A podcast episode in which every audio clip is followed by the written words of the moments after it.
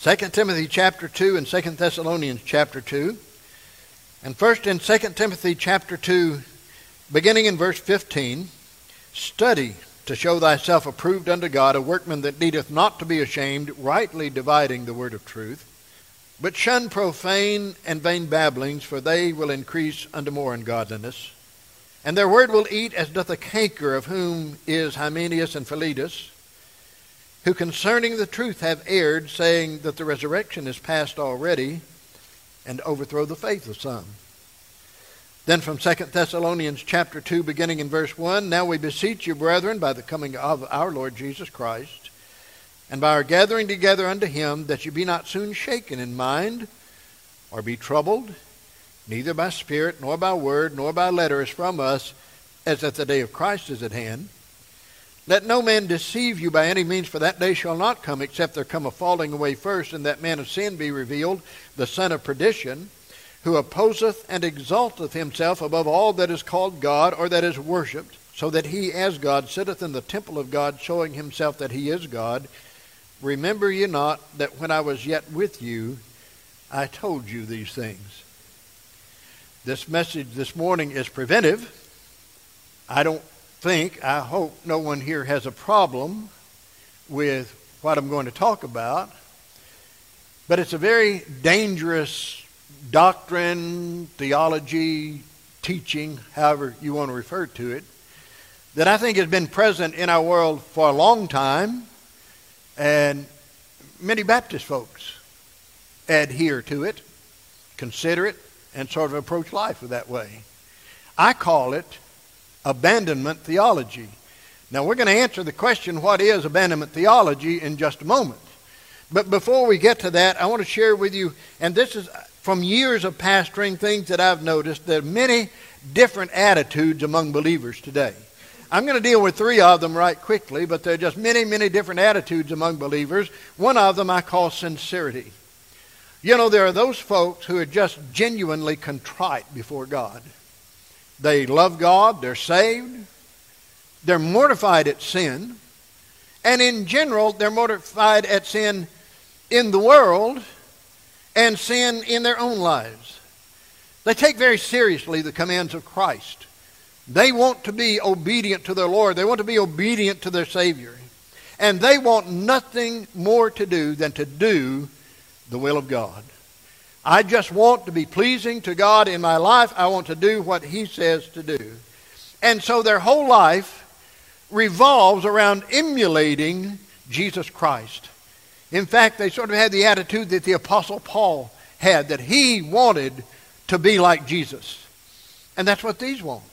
And these folks are, in the purest sense of the word Christian, these folks are Christians, okay? And then there's one I call security. Some just see themselves as secure. Well, what do you mean by that, preacher? Well, I'm saved, I'm sealed, I'm secure, and I'm sitting in the pew. You know, I'm saved and sitting, I guess. Saved, secure, and sitting is what they want to say. They say, I've got a ticket to heaven and nothing else matters much. I know when I die, I'm going to go be with the Lord. That's all I care about. That's all I want to know about. And so many times folks like that live very shallow and selfish lives. They live for themselves many times. They're not too concerned about others. They may be jealous. They may be proud. Sometimes they're guilty of gross treachery and gross corruption and gross sin. And what happens is these folks who live that way many times drive people away from Christ by their very lives. And the third one I want to mention is satisfaction. They're folks that are dissatisfied. They go to church, listen to the sermon, sing the songs. They may read their Bible occasionally. They try to be a quote unquote good Christian, but basically they're clueless as to what it means to be a Christian. They've forgotten that Christian means Christ-like and emulating the Lord Jesus. For some of these, their marriage is on the rocks. Their children dress and act and think like the world about them. And so we would oftentimes call them, because many times they just listen to the atheistic experts in the world, you know. And we would call these folks worldly Christians. I don't think there is any such thing as a worldly Christian. There's a worldly believer. But I think worldly Christian just by the difference between the two terms is an anomaly. Now, unfortunately, many believers, some even in the sincere category, have adopted abandonment theology. Again, we're going to define it. We're going to tell you what it is in just a moment. But I think this is the reason that many lives of saved people and the lives of many churches and actually the cause of Christ in the world today is hurt, because we are weak and we are ineffective because we're thinking about abandonment theology. I said it's a very insidious belief. It's a very insidious approach to living for the Lord. So one of the reasons Christianity is quote unquote losing out today is because of this attitude. Well, what is abandonment theology? Well, let's look at first of all at the basis of it. Abandonment theology finds its basis in the thought that we are living in the last days. Now, folks, we are living in the last days, okay? But abandonment theology finds its basis in that very thought. And basically what it says is, well, since we're living in the last days, there's really not much we can do. You know, the world is getting corrupt. Jesus is coming back. People don't want to hear the gospel. People don't want to know about the Lord Jesus. And so there's just not, because we're in the last days, there's just not much. Sin is rampant. The saved are despised. We just really don't have much of an effect, and we can't have much of an effect in the world. And what it encourages believers to do, what it encourages churches to do, I heard a man say this years ago. I'd first started pastoring, and I'll just give you a real quick history of the first church I pastored. It was split out of the church down the road. That's the way it goes sometimes. What had happened, the church down the road was on a dirt road. And the old schoolhouse in that community became available, and a group of people wanted to move out and start meeting in that schoolhouse, but those who were just latched onto that old building didn't want to move. And some of the ladies were tired of walking in the mud to get into the church house. And so there was a big division, and the group that I ended up pastoring went out on the highway and got the old schoolhouse and turned it into a church house. But that's how that split came about. And I was talking to a man that was a member of the other church down the road. And their number was smaller, and they were having difficulties, and here's what he said, and here's what so many today are trying to do.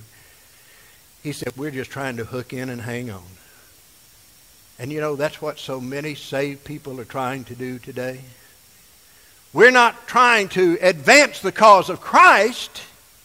We're just trying to hook in and hang on, preacher. See, it would be an embarrassment to us for the church to go out of business. And so we're trying to just keep as many folks together as we can keep. And that way, maybe the Lord will come back soon and he'll take us out of all of this. And we can say, hey, we made it to the end. We didn't give up. We didn't quit. See, we are no longer in the Lord's churches today an army that's moving forward to certain victory. You know what we are? We are a remnant that is in retreat, that's trying to outlast the enemy until the cavalry arrives. Remember the old Western movies when the fort was under attack by the Indians, and boy, they're just barely holding out, and all of a sudden you heard the bugle call, and here comes the cavalry, and they just saved everybody in the fort. Well, that's where we are in the Lord's churches today. Lord, send the cavalry, and the cavalry, in our way of thinking, is the return of Christ, okay? So we're just trying to hook in many times and hang on. Abandonment theology is a faith, so-called, okay, I'm not going to really call it a faith, which deceptively pawns itself off as Christian because it operates in the name of Christ. Everything it says sounds good, doesn't it? Jesus is coming back. We're living in the last days. It's just sort of a feel-good theology that patronizes Jesus. Look, I can be a church member. I can be a child of God. I can sit down and I can do nothing, and I can feel good about it, because we're in the last days and we're not really going to be able to do a whole lot. And because it wears the name of Jesus and because it approves the things that he teaches, it has a legitimacy among people. I don't think anybody would deny, I don't think any reasonable Bible scholar or anybody who studies the Bible would deny that we're in the last days. I certainly don't believe any reasonable person who studies the Bible would deny that Jesus is coming back. I don't think they would deny that Jesus saves. I don't think they would deny that the world is getting and going to get even more corrupt. And it all sounds good, and it all sounds Bible, But at the same time, you know what it does? It creates and causes a disobedience to the cause of Christ. We can't do anything. Why witness? Nobody wants to hear. And so I don't have to witness to anybody, and I can just sort of live and blend in with the world. So it creates a desertion of real Christian duty. And by the way, here's what the attitude it promotes. Why do I need to worry? I'm saved. Jesus comes back, the world ends, I'm saved. I'm going to heaven, and I'm going to be raptured soon. And you know, that's sort of a self-centered attitude. That is a self-centered attitude, because where is the concern for the souls of lost people? Our Lord was compassionate. He saw the multitudes, and the Scripture says to him they were like sheep having no shepherd. And it says there in Matthew that he was moved with compassion upon them. He didn't look at the lost as being his enemies, though they were, in their minds, they were enemies to him. He didn't see them that way. He saw them as lost sheep. He saw them as people needing a shepherd. He saw them as people who needed to know him as Savior. Abandonment theology sort of causes us to think, well, those lost people, they're the problem in the world. You know, if everybody was like me, it'd be a great world, wouldn't it? Don't kid ourselves, okay? Where's the concern for the souls of others? Abandonment theology looks at salvation almost as a get-out-of-hell-free card. That's all it is. Do you realize, by the way, that escaping hell is not the purpose of our salvation? So many people think, well, that's why I'm saved, so I won't go to hell. No.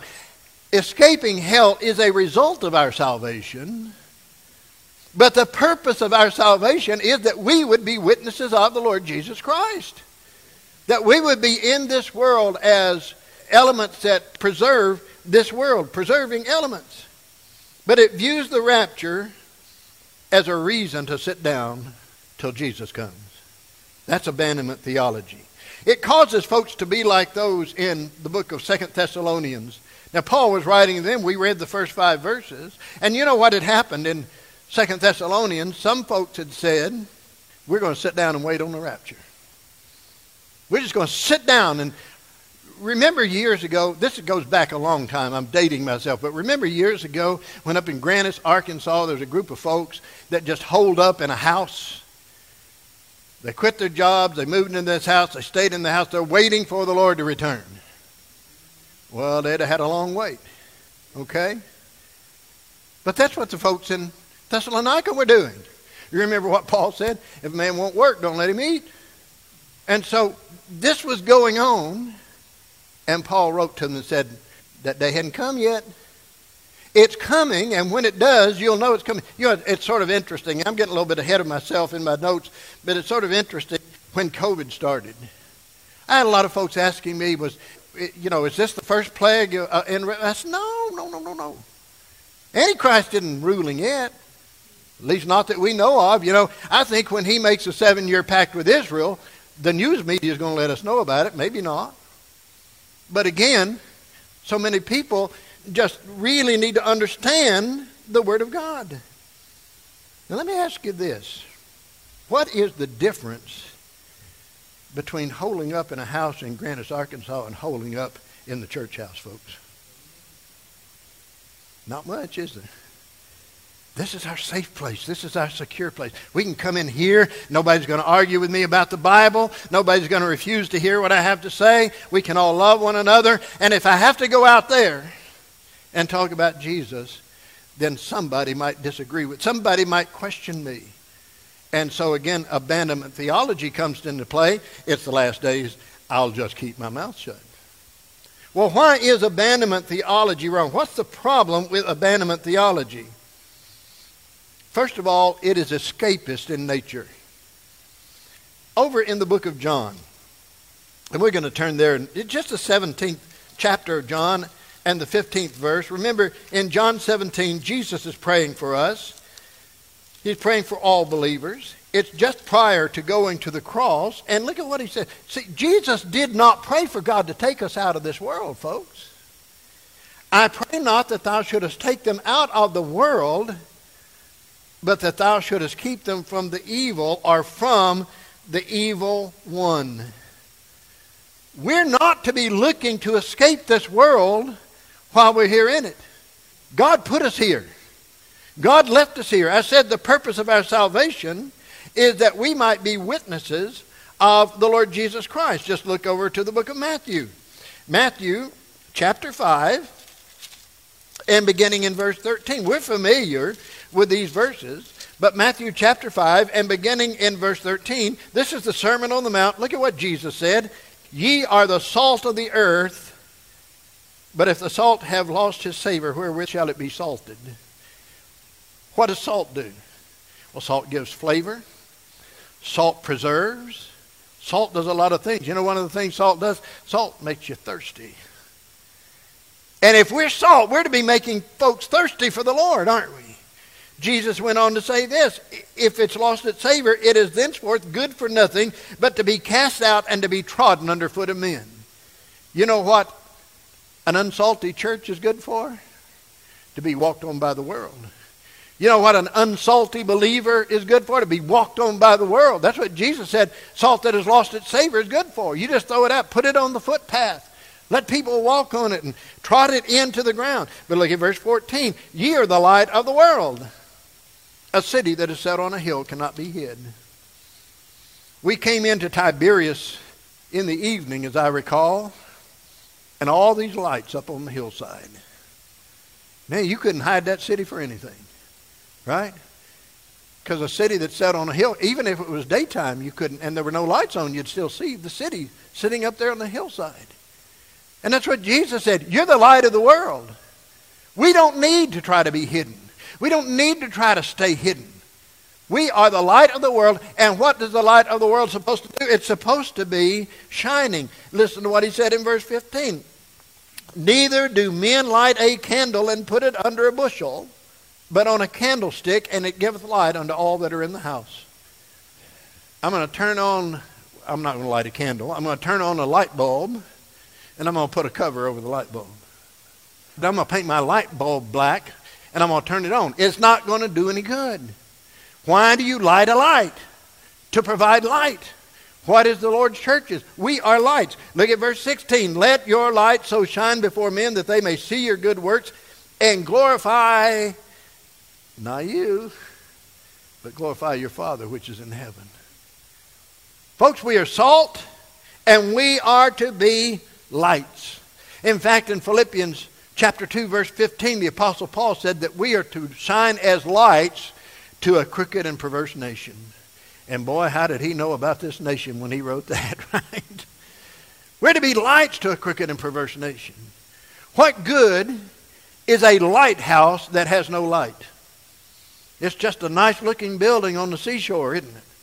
A lighthouse must have a light and warn people. What's a lighthouse do? It warns people of dangers. It warns people of the rocks. It warns them you're getting near the shore. That's what a lighthouse does, and that's what this house is supposed to be. And I don't mean this building. I mean this body. This house is supposed to be a lighthouse to the world about us. I said it's escapist in nature, but listen to Paul's attitude. For I am in a strait betwixt two. This is Philippians chapter 1, verses 23 and 24. For I am in a strait betwixt two, having a desire to depart and be with Christ, which is far better. Now, if you want to know what the desire of Paul's heart was, there it is. I want to go and be with the Lord. Because there's something a whole lot better than this world, all right? I want to go and be with the Lord. But, he says, nevertheless, to abide in the flesh is more needful for you. Says, yeah, I want to be with the Lord, but God's got something else he needs me to do here on this earth. When God gets through with me, he will take me home. And in the meantime, what did he say in Philippians 1:21? For me to live is Christ, and to die is gain. That was Paul's attitude. Yes, I'd like to go be with the Lord. I have, and you probably have family that we'd love to see again. One day we'll see them in the presence of the Lord. But God didn't say rush that up and get there as quickly as possible. He said when it's time, I'll call you. But you have a work to do. You know, God could have saved us, and the minute we were saved, just taken us out of this world. Taken us right to heaven. And that'd have been a whole lot easier than living in this perverted, cursed world, wouldn't it? But he says, no, while you're there, you need to be witnesses of me. But not only is it escapist in nature, abandonment theology is rebellious in nature because it encourages believers to disobey the Lord's command, especially in the last days. In Luke chapter 19, we have the parable of the pounds. You remember the parable of the pounds? The master, the homeowner, was going on a long journey. And he called his servants and he gave pounds. He gave money to his servants. One got 10, one got 5, and one got 1. You remember the story. And the one with 10, he went out and earned 10 more. The one with 5 earned 5 more. And the one, it may have been 2. I may be wrong there. And the one with 1 pound, what did he do? He wrapped it up in a napkin and buried it in the earth so nobody could steal it. Here's the problem. When the master came back, there was a time of accounting.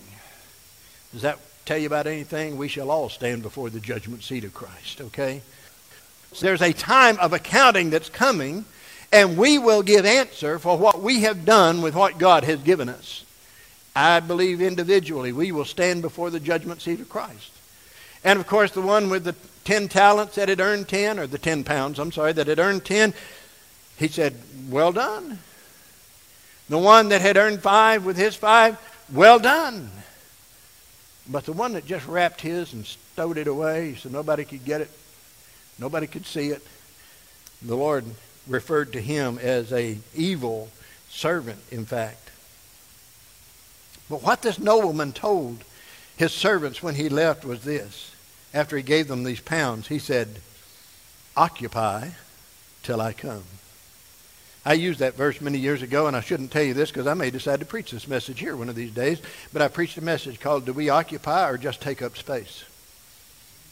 Because there's a difference between occupying and taking up space. A lot of times we think they mean the same thing. No, you know what occupy means? It means to be busy or occupied. It means to be doing something. It means to be occupied in a business. It means to be working. And this man told his servants, you work.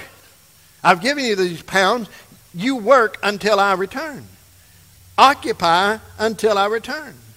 And in this parable, guess what? We relate Jesus to the nobleman, and we're the servants. And Jesus has given us salvation. He has given us the abilities that we have. He's given us his word. And he said, now you occupy till I come. You get busy. You be busy serving me, witnessing of me until I come. Romans chapter 13, verse 11. And that knowing the time, that now it is high time to awake out of sleep, for now is our salvation nearer than when we believed. The night is far spent, the day is at hand. Let us therefore cast off the works of darkness, and let us put on the armor of light. Instead of sleeping, folks, we need to wake up. Yes, it's the last days, but we don't want to sleep through the last days. We need to be busy serving God. And in 1 Thessalonians chapter 5, we understand that we're to be doing this because we know the truth. There are bunches of churches in this world. There are bunches of things that call themselves churches in this world. Let me rephrase that. Not all of them know the truth. Not all of them preach the truth. Not all of them teach the truth. They're the reason people say, well, there's many ways to be saved. No, there's one way. Jesus said, I am the way, the truth, and the life. No man cometh unto the Father but by me. The 4th chapter of the book of Acts. The Apostle Peter said that it's only by the name of Jesus that we can be saved. There's only one way to heaven. There's only one way to be saved, and that is repentance toward God and faith in Jesus Christ. But you have all these groups claiming to be the Lord's churches that are teaching things that are foreign to the Word of God. I know this church preaches and teaches the truth. And not trying to sound ugly, okay? But as long as I'm pastor, it will. You know? Every once in a while I get to feeling bad. Well, you know, we seem to have more people going out the back door than coming in the front door. Maybe there's something we need to change. I don't know of anything to change.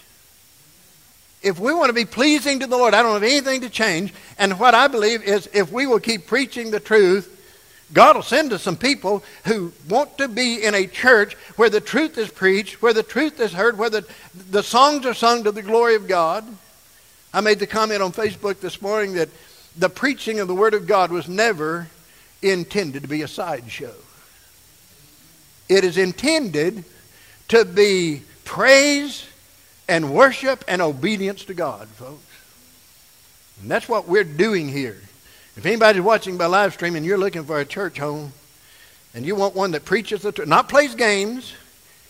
You know, I wanted to figure out how to put on the sign, we're not big, but we don't play games. And I figured that probably irritates some folks. So I thought, well, I don't want to get our sign busted out, so I better not do that.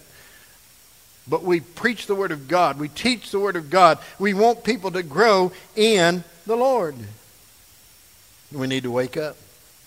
We need to be instructed also because we're not like the world. We need to know the truth because we are not like the world. Abandonment theology causes us to adopt the attitudes of the church at Laodicea. You remember what they said in Revelation 3:17? I'm rich and increased with good and I don't need anything. But you get down to verse 22 and Jesus is pictured on the outside of that church knocking on the door, asking entrance into his church. Let us never be like the church at Laodicea. This church had become lukewarm and they were, Jesus said, they were sickening. He said, I'll vomit you out of my mouth. I'll spew you out of my mouth. And abandonment theology in part causes the laziness that we see among God's people today.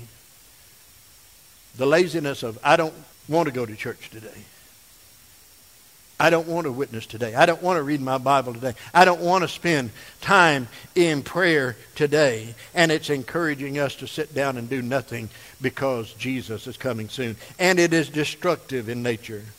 Now we go to our text in 2 Timothy chapter 2. And it tells us that wrong teaching about the resurrection overthrows the faith of some. Look at what he says. But shun, verse 16, but shun profane and vain babblings, for they will increase unto more ungodliness, and their word will eat as doth the canker, of whom is Hymenaeus and Philetus, who concerning the truth have erred. There are a lot of folks like that, saying that the resurrection is past, and overthrow the faith of some. What does abandonment theology do? It overthrows the faith of some folks. We're in the last days. Jesus is coming back to get us out of this mess. And so we're just not going to obey. And, you know, I don't even know for sure if he's coming back. I don't know what, you know, people get worried. I said when COVID first started, I was getting questions from, sometimes from people I didn't even know. What is happening? Be calm. First of all, if you know Jesus as Savior, you're going to be out of here when those last 7 years start. Don't worry about that. And even if you believe in a mid-tribulation rapture, you're going to be out before the bad stuff starts, okay? So cool it, all right? Our Lord has this under control. He knows what's going on. But he says it overthrows the faith of some. It causes people to have a wrong attitude in these last days. Also what it does, it causes people to be shaken and troubled. Look at 2 Thessalonians, the first 3 verses. Now we beseech you, brethren, by the coming of our Lord Jesus and our gathering together unto him, that you be not soon shaken in mind or be troubled, neither by spirit nor by word nor by letter as from us, as if the day of Christ is at hand. Let no man deceive you by any means, for that day shall not come except there come a falling away first, and that man of sin be revealed, the son of perdition. Folks, the falling away is here. And this is just not people not coming to church. This is churches turning away from the truth. This is churches wanting to get into the entertainment business instead of in the gospel preaching business. Okay? So the falling away is happening. But the falling away has to happen in order to prepare the stage for the man of sin. So if we're in the midst of the falling away, guess what? The man of sin hadn't come yet. I believe it's possible he's alive on this earth somewhere today. Now I have some crazy thoughts sometimes. Thank you. Right on cue, right there. But I think some of these folks may be like the Hitlers and the Khomeinis and the Saddam Husseins. And I just wonder, were these people that Satan was trying to get to be the man of sin, but they didn't make it yet? I don't know. That's just some of my crazy thinking. And you can go with that, or you can just ignore it altogether. But I know there's coming a man that's going to be completely sold out to Satan. And he is going to be the Antichrist. The wrong attitude of abandonment theology will cause us to forget our purpose in this world. We need to hold out faithful to the end. Okay? That's what we're taught to do in the Scriptures. But our purpose is, as we are holding out faithful to the end, to be witnessing of Christ and to be living for Him. What's the cure for abandonment theology? Well, first of all, remember the instruction from God's Word. Now, if there's one verse of Scripture I ought to have memorized, because this was drilled into our heads in seminary, and, you know, after you don't do something for a while, you don't go to something for a while, you tend to forget. But 2 Timothy 2:15, study to show thyself approved unto God, a workman that needeth not to be ashamed, rightly dividing the word of truth. We need to remember the instruction from the Word of God. You know what that word study means? We think of study as we're getting down in the books. That study literally means to be diligent, to make haste, to use speed. We need to... Now, listen, somebody's saved, they're not going to grow to a mature child of God instantly. It takes some time. You have to learn. You have to develop. It's just like a child developing. But that's the thing we ought to want to do, is to grow to that maturity. And the context of this is maintaining the truth, especially in the light of the last days. Okay? Study to show that. Get into the Word. Spend some time in it. Don't just skim over a few verses and say, I read my Bible today. Just study the Word of God. I do something, and, you know, if I have to just put it in the bulletin every week, I'll do this. But there are a few people who have asked me, because they, and I believe them, they say it helps them listen better. They ask me for a copy of my outline every Sunday. They get it. Anything that I have prepared over 45 years in the ministry is yours if you want it. May have to use the church's copier to copy it, but, you know, it's yours if you want, at no charge. That's how important it is to me for God's people to be studying the Word of God, be in the Word of God. 2 Thessalonians 2:5, Paul encourages the Thessalonians who had been shaken and troubled, just remember what you've been taught. Not only study the Word of God, but get it here and here. It's good to have it in your head, but you need it in your heart. Thy word have I hid in mine heart, that I might not sin against thee, the psalmist said. He said, remember not that when I was yet with you, I told you these things. It is so amazing to me. We can see people study the Word of God for years and years and years, and then somebody comes on the scene with some new popular idea, theology, doctrine, or whatever, and there are people that will say, well, maybe that's right.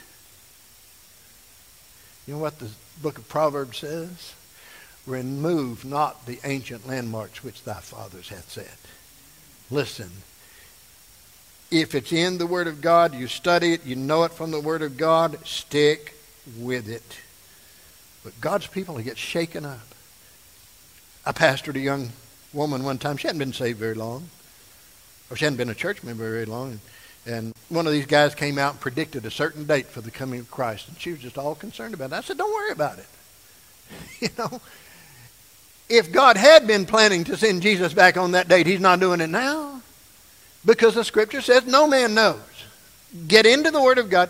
Somebody said one time, there are three kinds of people in this world. There are people who are afraid. And there are people who don't know enough to be afraid. And then there's people who know their Bibles. Okay? And we need to be those people who know their Bibles. 1 Thessalonians 5:1-2 tells us these have been taught the truth, but the times and seasons, brethren, you have no need that I write unto you. For yourselves know perfectly that the day of the Lord so cometh as a thief in the night. Paul said, I've been there, I've taught you. Get it. You know, I think nothing is as disturbing, I guess is the word, to a pastor as to teach something over and over and over again, and then somebody comes up and says, well, what about this? And it's the very thing he's taught for years. Didn't you get it? You know, and get ready for an amen. I'm kind of a smart mouth sometimes. Thank you. And sometimes I just want to say, Where were you? You were sitting right in front of me. Why didn't you get it? Did it just go right through, or did it go above, you know? Get it. Learn the Word of God. And then remember the encouragement of God's Word. Over in Matthew chapter 24. Matthew chapter 20. That is that great chapter that Jesus is telling us about the end times. And listen to what verse 42 says. Watch therefore, for you know not what hour your Lord doth come. What's the encouragement of God's Word? You watch. Now watch doesn't mean sit down and do nothing either, okay? In fact, Jesus told us in the Scriptures that we're both to watch and to wait. Listen to what Paul said in 1 Thessalonians 1:10. For they themselves show of us what manner of entering in we had unto you, and how you turned to God from idols. And by the way, that's the proper order. You don't turn from idols to God, you turn to God from idols. Turn to God from idols to serve the living and true God, and to wait for His Son from heaven, whom He raised from the dead, even Jesus, which delivered us from the wrath to come. That word wait implies confidence and expectation, but it does not mean sit down and do nothing. What does a waiter do? He serves. She serves, okay? That's what a... And that's... So we've started calling them, because we don't want to use waiter and waitress, right? Because, my goodness, that designates one as a male and the other as a female. So what we call them now? Servers. They're servers. They're waiters. They serve. When the Lord says to wait, He means to be busy serving. We're to be busy doing. Now, I've had some waiters that I thought sat down and did nothing. Okay? And I talked about them later. I may have reported them to the manager. But a good waiter, a good server, actually serves, and we are to be servers. We are to work, and we are to labor, and we are to be busy serving the Lord until He comes. And coming to church on Sunday morning is not serving God. You say, what? It's not really. When I sit down at the table and eat my supper, I'm not serving my wife. She served me when she prepared the meal, right? What am I doing when I'm sitting at the table eating? I'm just eating, boy. I'm filling up. And we come on a Sunday morning. Yes, we sing songs of praise, and I guess that's serving God. And yes, we pray, and that's serving God. But we come so often, and we hear a message from the Word of God. That's eating, okay? That's getting fed. And there's a lot of churches not getting fed today. The one thing I want to make sure you do, see, if you come on a Sunday, you say, why do you preach so long sometimes, Brother Jim? Because I want to make sure you're well fed when you go out of here. Have you ever gotten up from a meal and said, boy, I still feel hungry? You know the old joke about Chinese food, you eat it, and an hour later you're hungry? I don't want anybody like that. I want people to be fed the Word of God, because that's the thing that we need. Well, let's wrap up. I don't know, I thought of this song, and I'll conclude things. We sing a song called Work for the Night is Coming. Remember that song? That's an old song. Work for the night is coming, work through the morning hours. Work while the dew is sparkling, work mid springing flowers. Work when the day grows brighter, work in the glowing sun. Work for the night is coming when man's work is done. Folks, the day's coming. The day's coming when we are not going to be able to work. Jesus told His disciples there in the 24th chapter of Matthew, right after the verse that we read, talked about the master of the house coming back, and he finds a servant that is serving him. He finds a servant that is being faithful to him. He said this, blessed is that servant whom his Lord, when he cometh, shall find so doing. I want to be serving the Lord if He returns before I pass away. In fact, I'd love to be just right in the middle of a sermon. Well, wouldn't that be good? Right in the middle of preaching, and we're gone. I'll finish this in heaven, all right? I don't think I do that either. But wouldn't that be great to be in the middle of witnessing to somebody and the Lord returns? Abandonment theology is dangerous to lost and saved alike, folks. Why is it dangerous to lost people? Because it endangers their souls. Because saved people, and here's why it's dangerous to those of us who are saved, it makes us slack, it makes us lazy, it makes us disobedient in sharing the gospel with other people.